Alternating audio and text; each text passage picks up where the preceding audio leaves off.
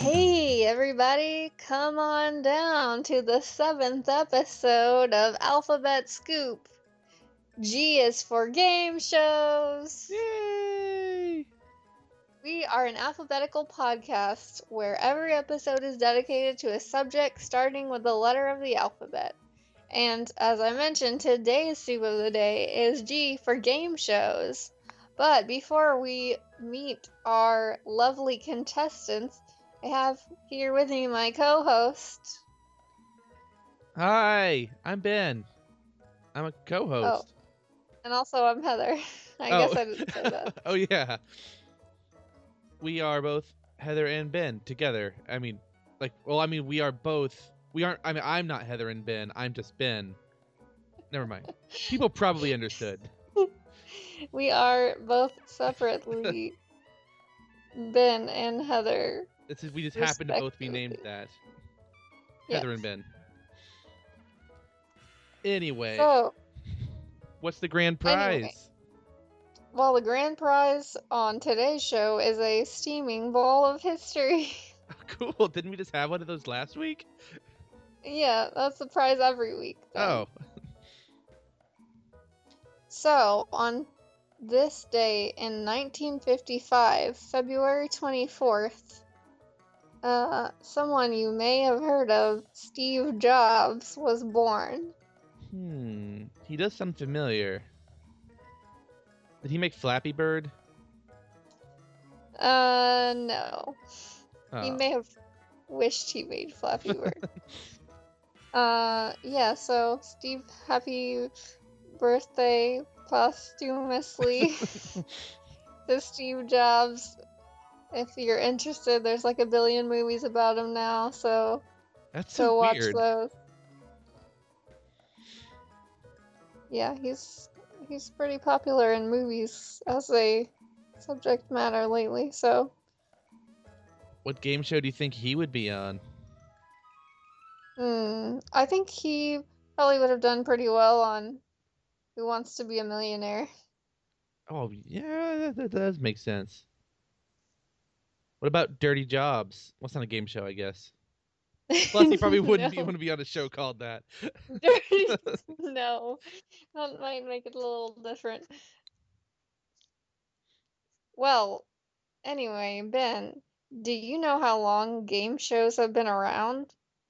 uh, like TV or radio? Because I bet if you count radio, it would go all the way back to radio times. Well, you're right. Radio programs featuring game show type of programming did come first.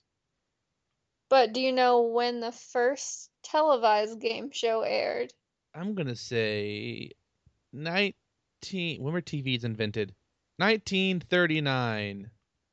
Oh, you are so close. Really? The very first televised game show, Spelling Bee, was broadcast in 1938. Ah, I was trying to estimate when I thought TV existed. Well, you were really close. Is the point of that game just to spell? Um, yeah, it seemed, well, I mean, it was 1938 and TV was barely around, so it, I mean, it didn't really take that much to entertain people. They were probably amazed to be seeing anything. Oh yeah, I get that is a good point. I mean, that seems like it could work perfectly well as a radio show. Yeah, well, actually, it was a radio show and a Ah. TV show. All right, that that explains it then. Might as well just transfer to a different media. Um, And yeah, it was pretty much just a spelling bee. And then the TV version, contestants would compete against TV stars from the era. Oh, okay, that makes it more cool then. Yeah, so that was the first televised game show.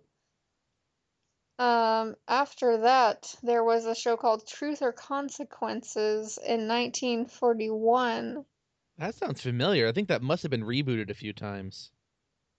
Um, probably. I mean, a lot of shows kind of follow the whole tell the truth or something bad will happen Oh. to you format. Oh yeah.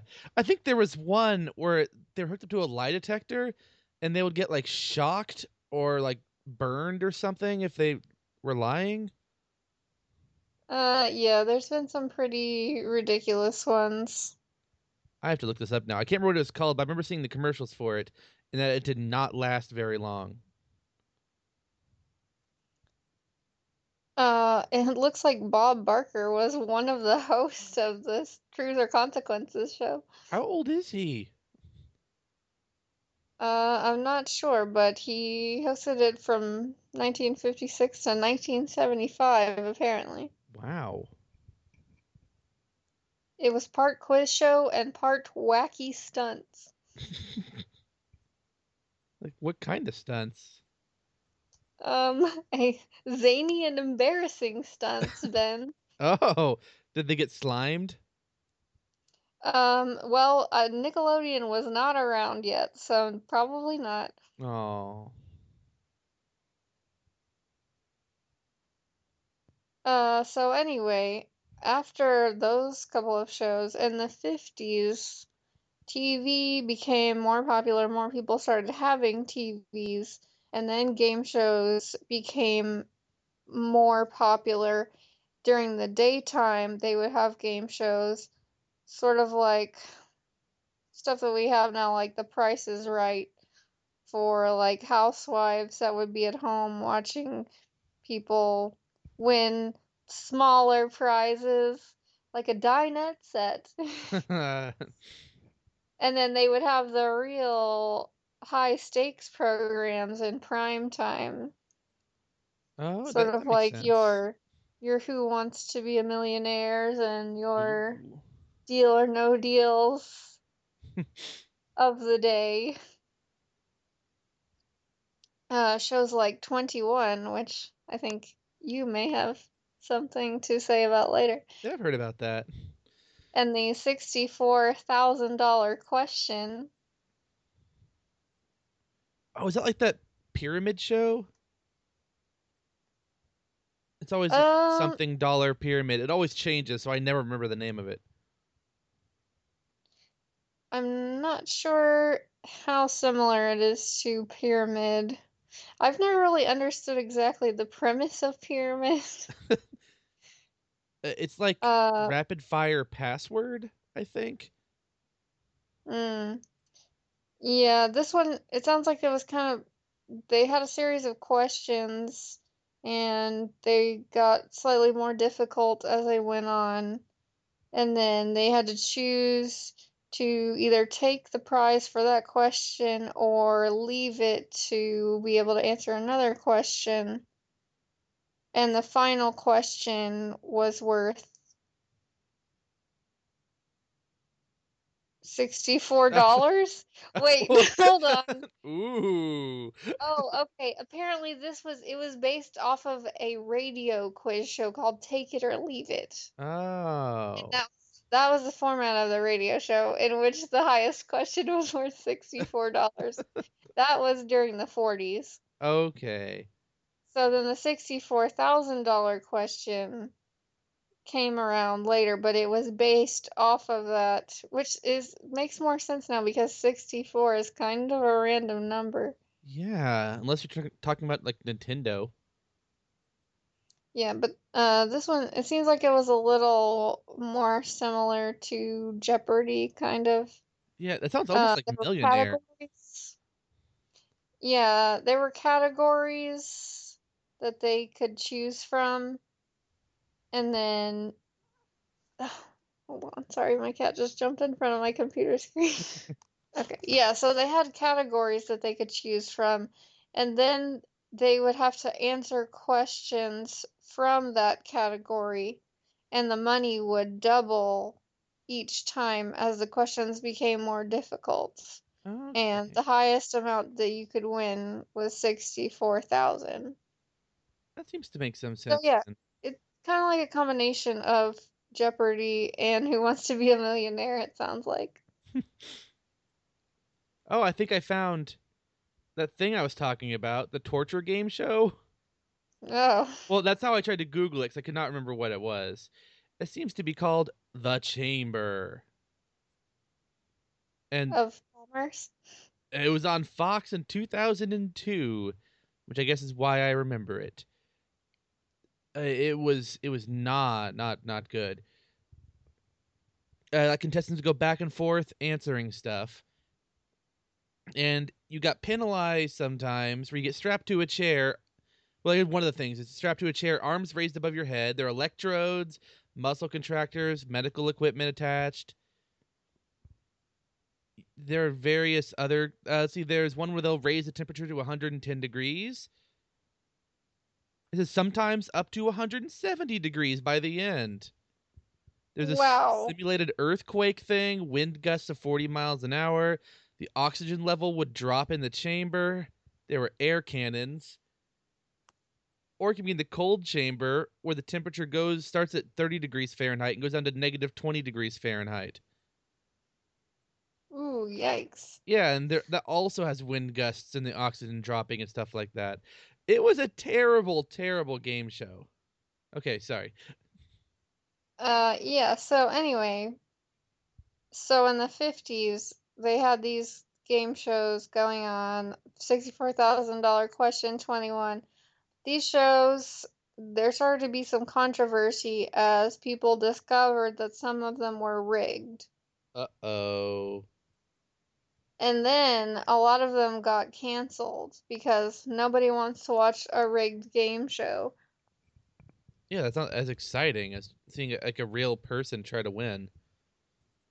So after that, they started to have more panel games, which came over from the UK somewhat, where they had a lot of shows, um, such as Would I Lie to You, Mock the Week, and QI. I love which I those. mentioned before.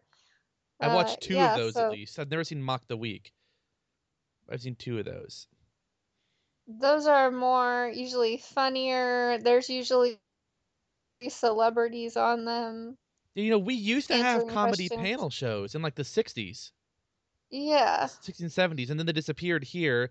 And the UK just has millions of them. Not literally, but still. They do have a lot of them. Sort of like, well, we have Whose Line Is It Anyway, which is sort of like a game show, but it's kind of like the point is more just to be funny, and the points, as they say, don't count Yeah, or that don't was matter. that was actually them too. They had that first. It's one that we took, and it actually seemed to go well over here. Yeah, so then in the 60s, uh, Jeopardy actually made its appearance in 1964, Ooh. and the original version of the match game in 1962. Oh, that Which is the one that you always say parodied, where there's like Bachelor number two. What what would you do? Where would you take me on a date? Or something like that. Wait, that was the match game? Uh, I believe so. Oh, the match game was like there's six celebrity panel people, and there are like two random contestants who don't really matter. And it's always some kind of punchline, like, "Oh, it was so hot. My uncle Freddie said it was blank." And you try to match as many as you can with the celebrities. Oh, maybe it was. There might have been another match game. I don't know. Well, there actually is. Well, I'm thinking of that one. Then that's the one I know because that's the one that like uh, Charles Nelson Reilly was on all the time, and younger Betty White. Uh, oh yeah, I think you're right. It says contestants try to answer fill in the blank questions, and they had to match answers given by celebrity panelists. I watched a lot of that on the Game Show Network. So wait, which one am I thinking of? The dating game. The dating game, yes. That one was also from the 60s. Yeah. Uh, and also Let's Make a Deal started in 1963. Oh yeah, I forgot about that. I forgot it died out, and then we rebooted it with Wayne Brady. Yeah, so then uh, CBS gave up on day- daytime game shows in 1968, but other networks continue to have more of them. Uh, The Price is Right, which everyone knows and loves. Yeah. which is still going on today. uh, debuted in 1972. Ooh. Although, actually, that says that's an update of the 50s era game show The Price is Right. So that may actually have been the reboot. Wow, they've been rebooting them for years. yeah, so basically, The Price is Right has been around for a long time. You know, what happened to And- Supermarket Sweep? Um, I don't know, but I loved that show. I want that one back. Just people, all I remember is you need to go in there and just grab the meat. Get tons yes. of meat. It's it's so funny, but even like as a child watching that show, I was like, if I could go on any game show, I want to go on that show. I think that's because that's the kind of thing that as a kid you want to do. You just want to go to like the grocery store and shove everything into your cart.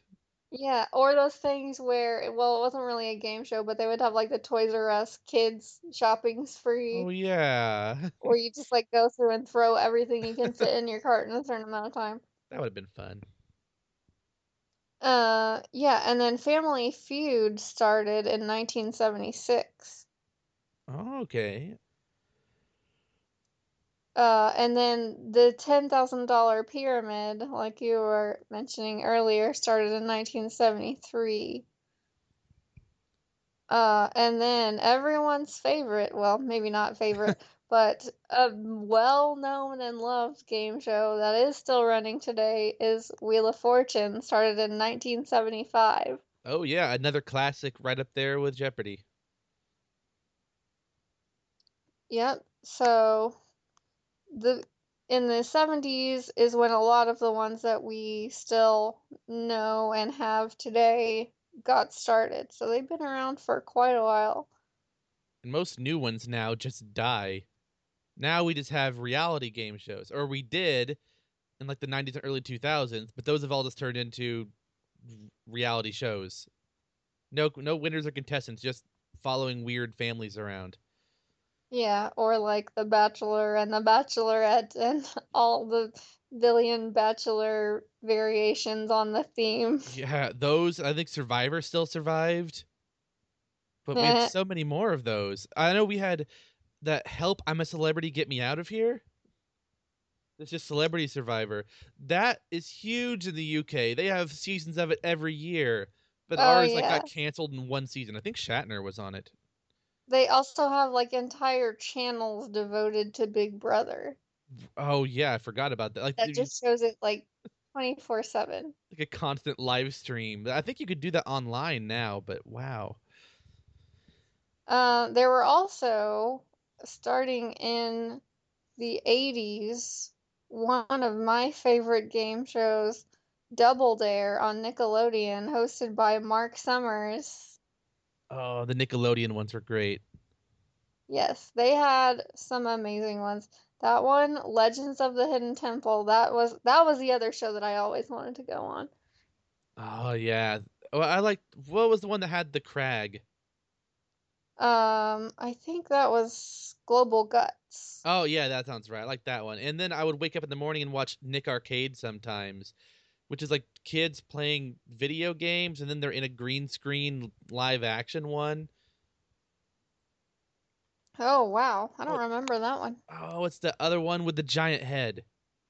And Summer Sanders. Oh, oh man, that one was so good. Yeah, Nickelodeon uh, panel show basically. Yeah, pretty much. Yeah, that was one of my favorites. And I remember that it always had the guy from Pete and Pete on it. Yeah, he was always. Oh, figure it out. Danny out. Tamborelli. Figure it out, yeah. I couldn't figure it out. Yeah. So yeah, a lot of those came out in the 80s and 90s. And Nickelodeon kind of had its own hold on the whole kids game shows or more physical challenge type shows. Yeah. Uh, there was also What Would You Do?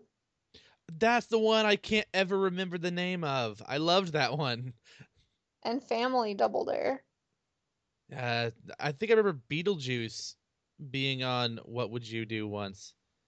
Uh, so today, CBS is currently the only major network that airs daily national game shows.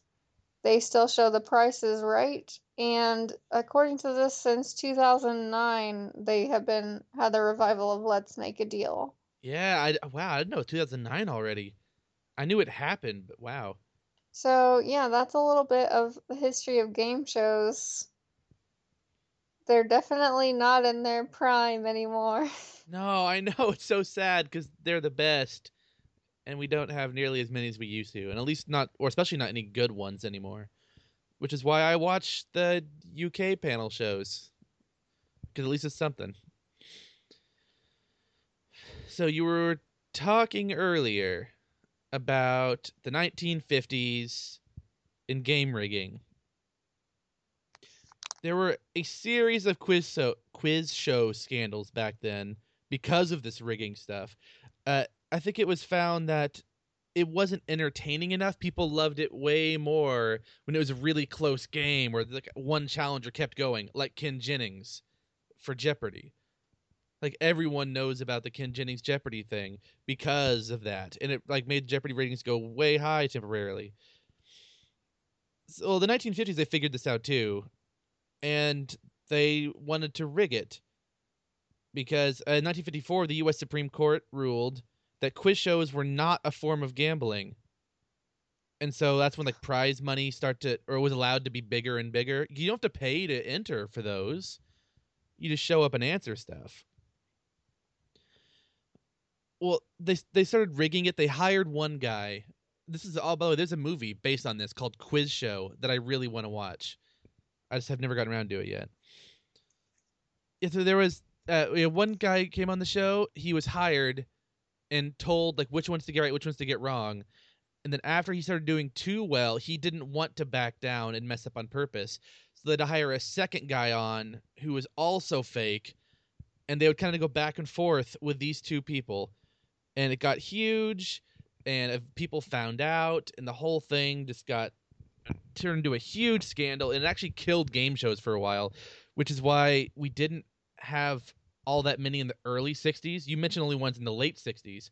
And some of those is uh, where we started getting all of our celebrity panel shows from, like the Match Game and uh, Hollywood Squares and all of that kind of stuff. Oh, yeah. Because then, I mean, it's not going to rig that. This is comedians making jokes. Well, I'm going to talk about a different form of game show cheating. This is when the contestants find a way to cheat. And there are two really big cases of this. One was on a game. Have you ever heard of Press Your Luck? I believe I have. That's the one where there's a board and lights go around and light up randomly around it, and you really don't want to get a whammy. So they always go big money, big money, no whammies. Oh, that's what that's from. Yeah, because you could get uh, prizes and a free spin. You could win like a boat trip, some, or I guess a cruise ship, not as a boat trip. Or you could. that sounds a little underwhelming. Yeah, or you could get a whammy and lose everything that you've earned so far. And the way the game works is, uh, first you there are three three contestants. You answer questions. You can buzz in at any point during a question and answer it and then it's multiple choice. It's the answer that person said plus two more. And then that's how you kind of earn spins to play. And then you go on and you can play your spins to earn as much money as you can and you press your luck and hope you don't get a whammy. Well, there was this guy named Michael Larson. He at the time he drove a ice cream truck around but he bounced around. He thought he was smarter than everyone else. He never really had a solid job anywhere. So he would just watch this show over and over. He would had what? Was he smarter than a fifth grader? I, he might have been. He did okay. Uh, he bought a few different TVs to watch at once, and he would play like VHS tapes that he recorded off the TV of this game so he could study it and learn it. And he learned trivia. He might listen to this podcast if he were still alive today, but he probably wouldn't. So uh, he drove to California to be on this show. He like bought or not drove. Sorry, I think he took a bus. He got a cheap suit at some thrift store, and he got his way onto the show through the interview and everything. Uh, I think I even read one of the producers did not want to have him on, but the other one's like, yeah, you know, it'll be fine, it'll be fine, because the ice cream truck thing, I guess, is one of those cool stories that you always tell at the start when they go, oh, oh, who, yeah, who are you? I hear you drive an ice cream truck, all that kind of stuff. Well, this whole episode, by the way, is on YouTube. If anyone ever wants to watch this, he did okay at the questions, not perfect, but he did okay. But then when it came to the board time, he would frequently get the exact same space that was something like 3000 in a spin or 4000 in a spin or 5000 in a spin because the way it like the the screens randomly change too along with the randomly selecting light square. But he would just over and over and over get the same square.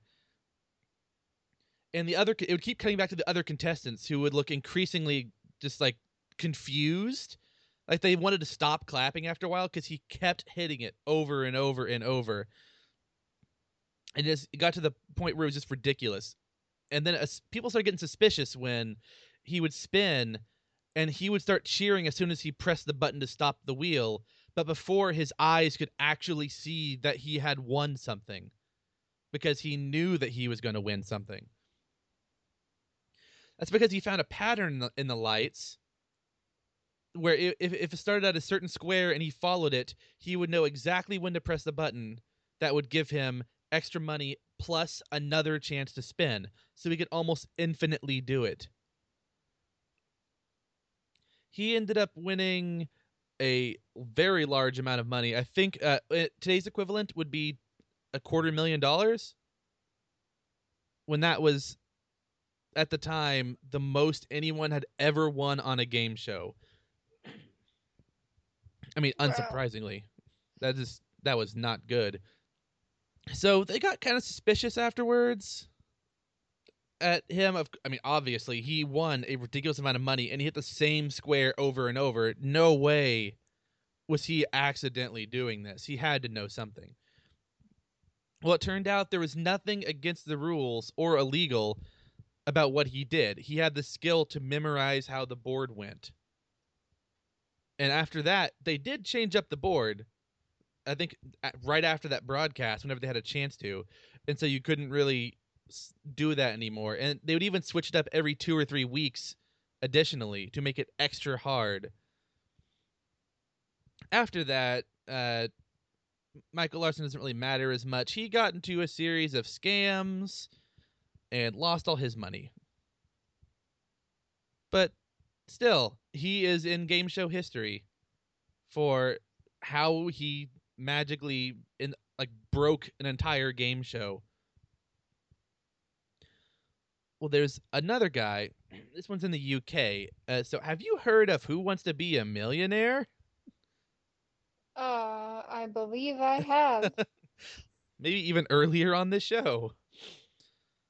Well, there's a British version of it too, unsurprisingly. There's an everything version of it.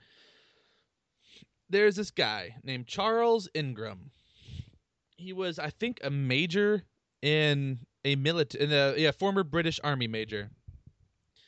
And he played Millionaire in 2001. I don't know how uh, Millionaire works in the UK. I think it might be because it's a smaller country but his wife had already been on the show before and won some money, and his wife's brother had already been on the show and won some money. And now he is. So I guess it's a, a very selective pool of people in the UK who want to be on this show. I guess not a lot of British people want to be millionaires. yeah, I guess not. Although I think the show actually started over there. Oh, did it? Oh, I didn't know that. Well, th- there's a whole documentary about this and about the last guy I just talked about, they're both on YouTube. If anyone wants to watch the watch these because they're really interesting, and they both show the video of the episode in its entirety with like commentary cut throughout from like producers and just various people. All right, so this guy, like I said, his wife has already been on the show before, and he may, if you know the show at all, you always have to beat this fastest finger question before you can be in the hot seat there are like 15 people who do that, something like that, who have to do the fastest finger, and he happened to win. And so the first few questions, really easy, breeze through them. But then it got more difficult. And I mean, like the show does, it got more difficult. And so he'd get stuck sometimes. And what he would do is he would go, hmm, it could be A, and then he'd rest. Like it could be B, and then eventually there would be a cough in the background from one of the fastest finger contestants. Hmm. And that's where he's like, mm, yeah, no, I, th- I think it must be that one. And so he'd go with it, and it was right. And this would keep happening for several questions in a row. one time, the guy coughing seemingly didn't know the answer, but his wife coughed on the right choice instead, up in the audience, just to help him out, I guess. And another time, all right, so the the cheating guy, I mean, they're all cheating, but the one who was fastest finger and giving away the answers, he was an extra cheater, I guess. I don't know. I, I guess it's all the same cheating. So his accomplice, whose name is Tecwen Whittock, which is a very United Kingdom sounding name. Tecwen Whittock. yes. Uh, he didn't know the answer a couple times. But well, one of the other fastest finger contestants next to him, apparently this is the thing they would do. They frequently just discuss in the shadowy background, like, "Oh, hey, you know this one?" Like, "Yeah, I think that thing they're talking about is a hat." And so once his neighbor let him know it was a hat, he would then cough when the hat choice was chosen. And this went all the way to the final question, the one million dollar question. I'm going to ask you just as a mini quiz. A number one followed by 100 zeros is known by what name? A Googol. Plex? Yes. Oh, just just Googol, but so you Oh, would have gotten it with the choices because it's Googol, Megatron, Gigabit, or Nanomole. That was the million dollar question, and I mean, I don't. Maybe we're just Wow. weird and happen to know that, but still, I couldn't believe it. Well, he cheated. Uh, the host had no idea. He thought he was just really excited, but a lot of the producers and cameramen and audience members and fastest finger contestants were pretty suspicious. And so they would go back and they listened to the video and heard all of the strategic coughing. And the thing was, Tecwen Whittock got to go up there, I think right afterwards. He ended up winning the next fastest finger. And suddenly his mysterious cough was gone. He didn't have it before, he didn't have it after or after. He only had it during that one guy playing, Charles Ingram. Well, uh, it, it- Charles Ingram became known as the coughing major, even though he wasn't the one coughing, so that doesn't really make sense. Well, uh, he did get sued for this, and he did lose. He and his wife and his uh, helper Tecwen Whittock, they all got well suspended jail sentences, I guess, because it wasn't. It was bad, but it's not like prison and bad. They did have to give a lot of money back. I mean, they didn't get the million anymore. They did not give them that. But yeah, so he at least he got caught. The other guy didn't, but he lost it all just I guess karma for cheating. But oh yeah, uh, I guess I should say I, I don't have to say allegedly because Charles Ingram did get sued for it, but recently there was some article saying that maybe he's innocent this whole time. I mean, I saw the documentary; it looked really suspicious the way it came out, but uh, so now there's a wiki on the Wikipedia page. There's now a big sign on it saying the truthfulness of this article has been questioned Hmm. because some random article came out that it might not be true anymore. But it's definitely true. So yeah, those are the. There have been other little smaller cases of game show cheating. I'm sure there have been several more than that, but those people weren't greedy and they stopped so they wouldn't get caught. And we'll just never know about those. But these two got really greedy with it and made it really obvious. So if you're ever gonna be on Who Wants to Be a Millionaire, make sure you bring some cough drops so you don't get accused of cheating. Exactly. Or find a better way to to get your cheating message across. There's an episode of Monk actually with a game show cheater that I still remember. It was in Oh, cahoots with the host, the cheater. Well, Ben, uh, hopefully you won't cheat because I have a little game show for you. Uh oh. What's this game show called? It's called Do You Know a Faux Game Show or No? wow, that's a long title for a game show. I guess it's not Well, unprecedented. I just I just went with the rhyming thing and then I just added in more rhyming words. Well, we have Who Wants to Be a Millionaire, which is really long title for a game show. True. And, And there may be some longer titles in this game oh, show. Oh no. All right. So how does this game show work, host Heather? Well, I'm going to give you a name and description of a game show, and you have to tell me if it's a faux or fake game show or a real one. Ooh. I probably could have guessed that from the title. I didn't have to ask you. Well, that's what they do on game shows, Ben. They explain seemingly simple things. Oh, yeah, that's a good point. That's like if Wife Swap had to give out like rules about what the show is about. They swap wives. That's what it's about. Yep. All right, so are you ready for your challenge? I am. And what do I win? If I win, do I just win that history fact about Steve Jobs? Uh, you win bragging rights and to know that you have made a comeback from the flower quiz. Oh, yeah, that was really bad. Hopefully, you'll do better this time. I really hope so. I am a fan of game shows, so maybe I've heard of some of these. Okay. Here's your first game show. Elevator. Oh, I, I watch Elevator on net or on Hulu. We watched the full season of it a couple months ago. Okay, then I guess you're guessing it's real. Nah, I'm gonna go with fake. we watched a fake game show. Hey, that's possible. Oh, oh crap, it is. But yeah, I no, that show was hilarious. Yep, you're correct. It's a 2015 American horror game show where three contestants ride a haunted elevator through an abandoned warehouse. Yeah, and like the the challenges they do feel like a, uh, a more intense version of one escape room challenge. Just Hmm. but like if there's one challenge they made big budget. There's all, all my favorite stuff that they do on reality game shows that like Survivor because I like Survivor sometimes, but then there's a challenge that's just stand on this post for a long time. That's not a challenge.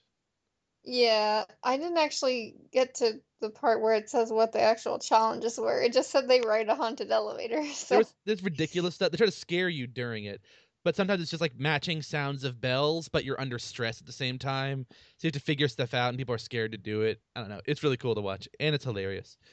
do they win anything? Yeah, they win money for every floor they like. The first floor is easy, it's five thousand. The next floor is ten thousand. The last one's fifteen thousand. If someone fails on their floor, they get killed or captured or whatever, and they are no longer getting to help. And after that, there's one big round where they have to go through like a gauntlet of scary stuff, just trying to grab money from all over the place. Just, that's just in the scare gauntlet. It's like going through a more intense haunted house. Okay. Well, so far you're winning with flying colors. All right, how about Are You the Cool Mom? Ooh. Where moms compete in challenges, including pop culture trivia and music challenges, to determine once and for all which mom is the coolest. Oh, I have not heard of this one. I'm going to go with no. False? You would be correct. Oh, good. I made that up. Good. Uh, I was worried because I know there was that game show called Who's Your Daddy where, like, they were trying to reunite with their estranged dad, but it was only one of their dads. I think Oh, what it oh, was. yeah. That's a terrible think- game show. Yeah, sort of like Mamma Mia, but as a game show. Yeah. All right. What about Ready, Set, Cook? I'm pretty sure I've heard of that one. I'm going to guess it's a cooking show? You are correct. It is a cooking game show. I am good. I've not watched that one.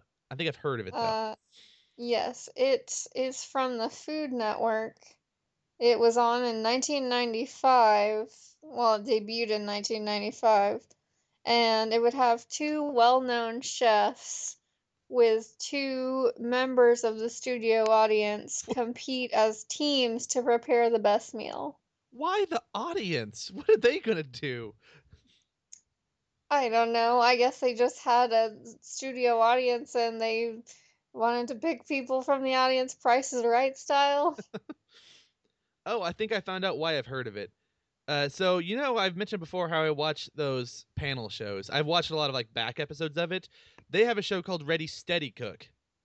hmm Yeah, that's actually the UK version that this one was based on. I've heard panel shows talk about that a lot. Same with the Great British Bake Off. They always talk about.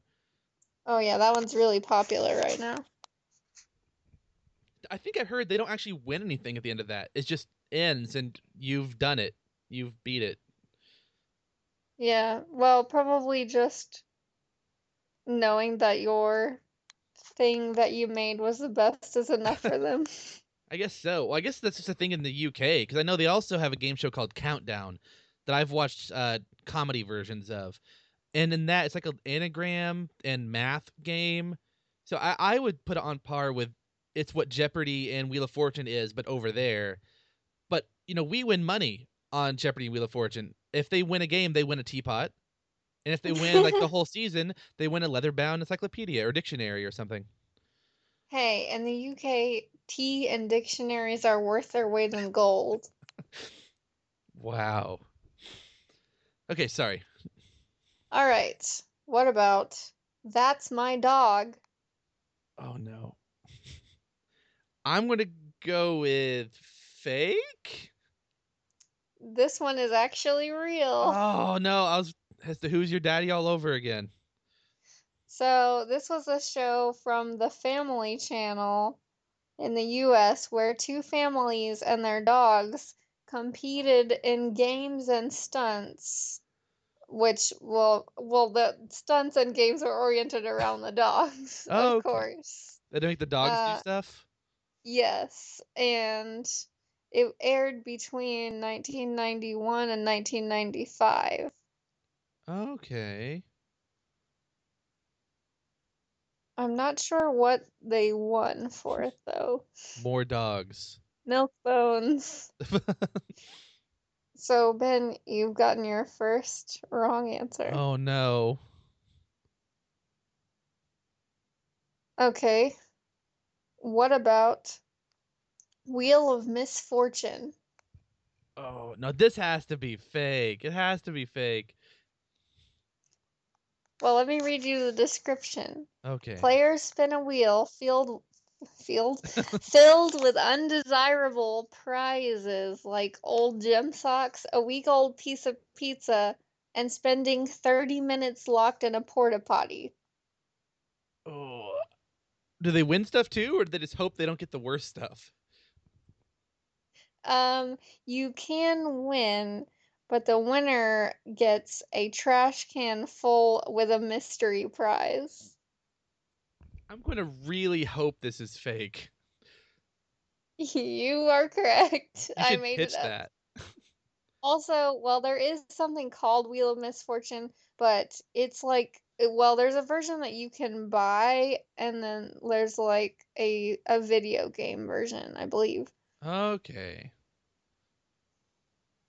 But the description I made up myself. I'm not sure what the actual video game one is about. I don't want to play your version. Okay, what about People Are Funny? Hmm. such a vague title. I'm going to go, well, I'm going to say it's real because I know there's one called Last Comic Standing. So maybe it's like that, but for everyday people. Well, you're correct. It was Oh. real. It ran from 1942 to 1960. Not what I was expecting. It was a radio and a television game show, and contestants basically they did stunts. Oh, that's going to be a lot of stuff they would do back then. Like that and the Gong Show and everything else. Yeah, they were big on stunts back in the day. All right. What about How's Your Mother-in-Law? uh, how is that even a game show? Fake? It's real. What? It was a comedy game show that aired from 1967 to 1968. Why? It had three mothers in law who were represented by comedians acting as their defense attorneys. That is weird. And each comedian would present his case and then for their respective mother in law. And then a jury of five unmarried men and five unmarried women would pick the mother in law that they would most like to have, and the lucky mother in law received $100. What? okay. Yeah, so that that one was real. That is bizarre. I know it does sound fake, That is bizarre. But that's why I picked it because the premise sounds so ridiculous. But I think it was a really pretty tongue-in-cheek type of show, like it wasn't taking itself seriously. I wonder if that show was rigged too.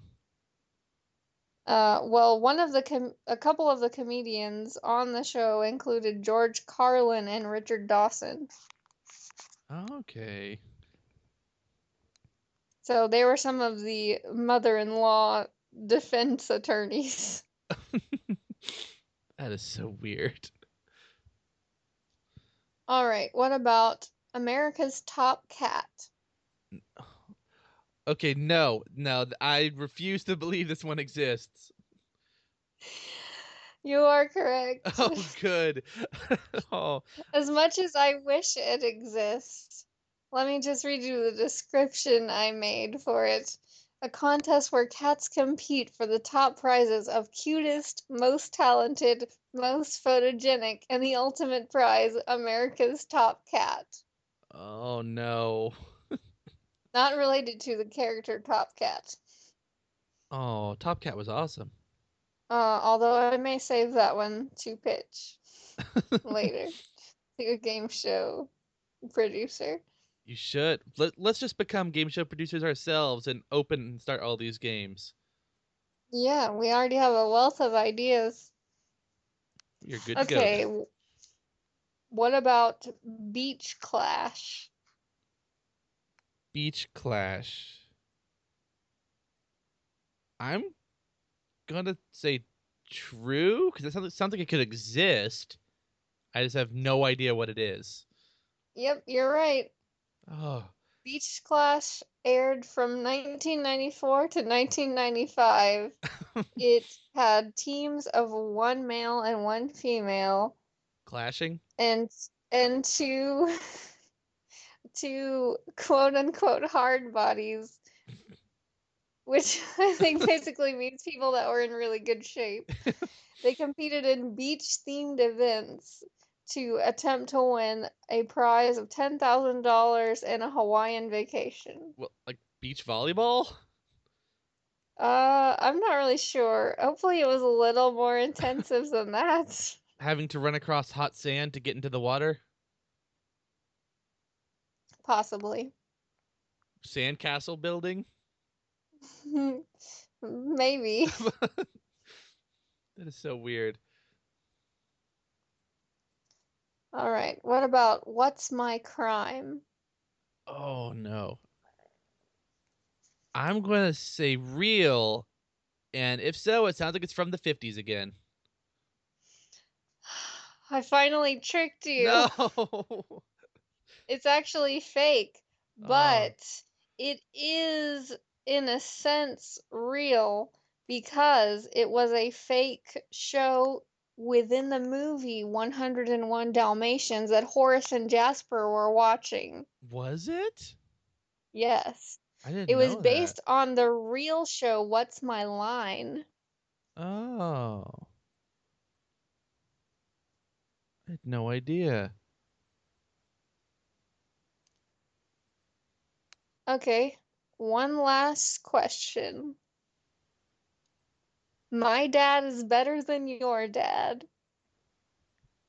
Real, where kids' dads have to fight each other. Well, you, you're correct on the real part. Not so much on the fighting part. Oh.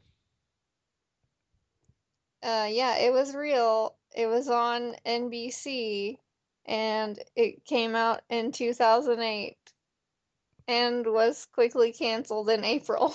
Uh, it I- came out in February of 2008 and it was canceled in April. I am not surprised.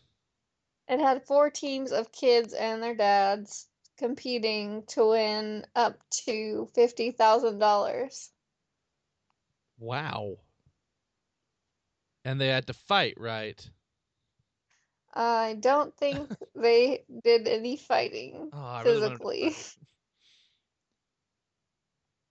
So did I win the grand prize? Uh, well, you did. You get bragging rights. Oh, yeah. awesome. Well, now it's your And- turn. Oh, uh-oh. Yeah, for the finals, the special final round called A almost. bonus round? Yeah, because we're tied somehow. We are both co-hosts and contestants of this game. Your round is almost all facts. It takes the traditional path of almost all facts, where you are given three statements, two of which are facts, and the third one is almost a fact. Because sometimes I'm too lazy to f- make one up myself, I just find one and change the facts. So, are you ready to guess which one is almost a fact? I think I'm ready. All right, buzz in when you think you have the answer. One. Wait, why am I buzzing in? You're just gonna buzz in with your voice against the clock. That's also going. Okay. All right, one. The music that plays in Final Jeopardy is called Griffin's Tune. I forgot to say, all three of these are based off of Jeopardy. Oh, okay. Two. Jeopardy had a spin-off for children called Jep. J E P exclamation point. Three. One man won an episode of Jeopardy with a total of one dollar. One an episode? He won an episode with a total of one What?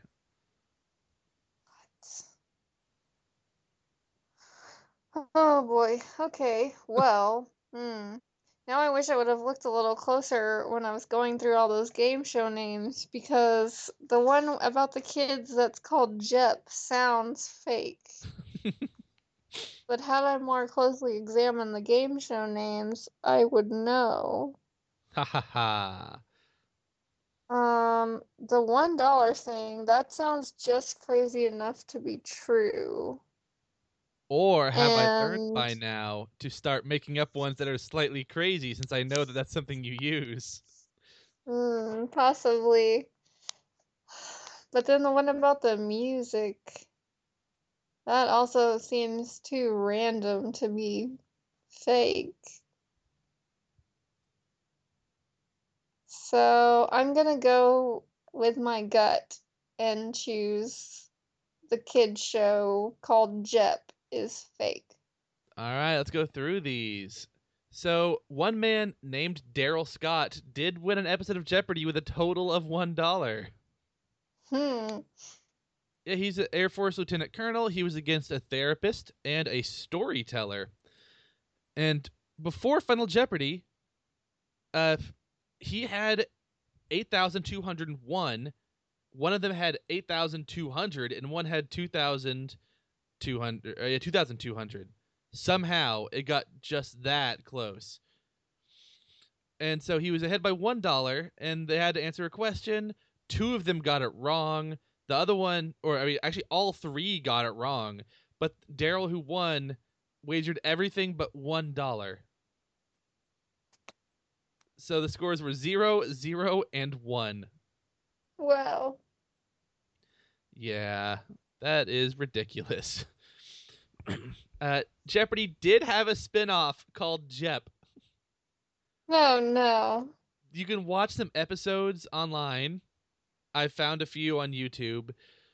It was see it bothers me first of all because Jeopardy is not spelled Jeopardy. It's spelled Geopardy. Yeah. But no, this is just actually it reminds me a lot of Jeb Bush's logo because it's just Jeb exclamation point. This is Jep exclamation point. It was on the Game Show Network actually, in the 98-99 season. In the Discovery Kids, there was a, a voice actor was the host of it. It did not do great. It's really weird because this is before there was a Kids Week on Jeopardy. So that's why I guess they had the idea for it. And they're like, after it failed, they went ahead and just stopped. So the three rounds, instead of being Jeopardy, Double Jeopardy, and Final Jeopardy, there was Jeopardy, Hyper Jeopardy, and Super Jeopardy. Oh, sorry, Jep, Hyper Jep, and Super Jep. Uh, there was the Jep Squad, which is like the video clue people, except they were kids. Instead of picking, I mean, you can sort of pick a category, but you can't pick the prize amount. You hit a button that randomly selects the prize amount. It it was really weird. There's even a thing where I think if you get a few wrong in a row, you are in jeopardy. I think you have to get two wrong, and then your chair goes behind some walls, and you can't be in for the next like couple clues or something. Whoa. It didn't do well because it's crazy. Yeah. People say it tried to take what Nickelodeon does well with kids game shows, but did them all very poorly. And they gave it a stupid name. Jep. So the Final Jeopardy music is not called Griffin's Tune. I just called it that because the creator of Jeopardy is Merv Griffin. I almost called it Merv's Tune, but I like Griffin better. It was originally called Time for Tony. Who's Tony? Tony is uh, Merv Griffin's son, I think. It was a lullaby he wrote for his son when his son Ah. sleep. And uh, it is now called Think! Exclamation point. That makes more sense. Merv Griffin estimates that that one song has earned him probably seventy million dollars. Yeah, wow. Yeah. So time for Tony. So, oh, sorry, you just win the Alphabet Scoop home game. That's what this is, I guess, though, that we're recording right now. yeah, because I'm at home. Yeah, so yeah, so am I. And you did just play the game, so you know the answer, so you would win next time playing the home game. True. So I guess that's pretty much it for game shows. If you want to contact us, want to correct us on something that like we said wrong, or just want to say hello, email is alphabetscoopcast at gmail.com. Also alphabetscoopcast.blogspot.com. We're also at Facebook and Twitter with the obvious name Alphabet Scoop. And we will read those also. And uh, we're probably somewhere else. I forget. Every you know where to find us. So what is next week gonna be? H? Heather? H is will only talk about you. Heather trivia. Uh Hitler. Probably not Hitler. High waisted jeans. I don't I'm not sure how much we could get out of high waisted jeans. I don't know, they're really popular right now. Just Ah, ask Taylor Swift. oh, is that what she does? Is that what she's Oh, famous she for? wears a lot of high waisted pants right now. I had no idea. The only time I've ever seen her is award show dresses. I have no idea what kind of pants she wears. high waisted ones. A- apparently so. It could be H for Hampton Inn. Or haberdasheries. I don't know. Anyway, we'll figure it out next week. Orders. Oh, that's a cheaty way, but yeah. So uh, until what, what did we say at the end? Uh, well, it's G, so we could just say goodbye. Oh yeah. Goodbye, everybody. Goodbye. Good night.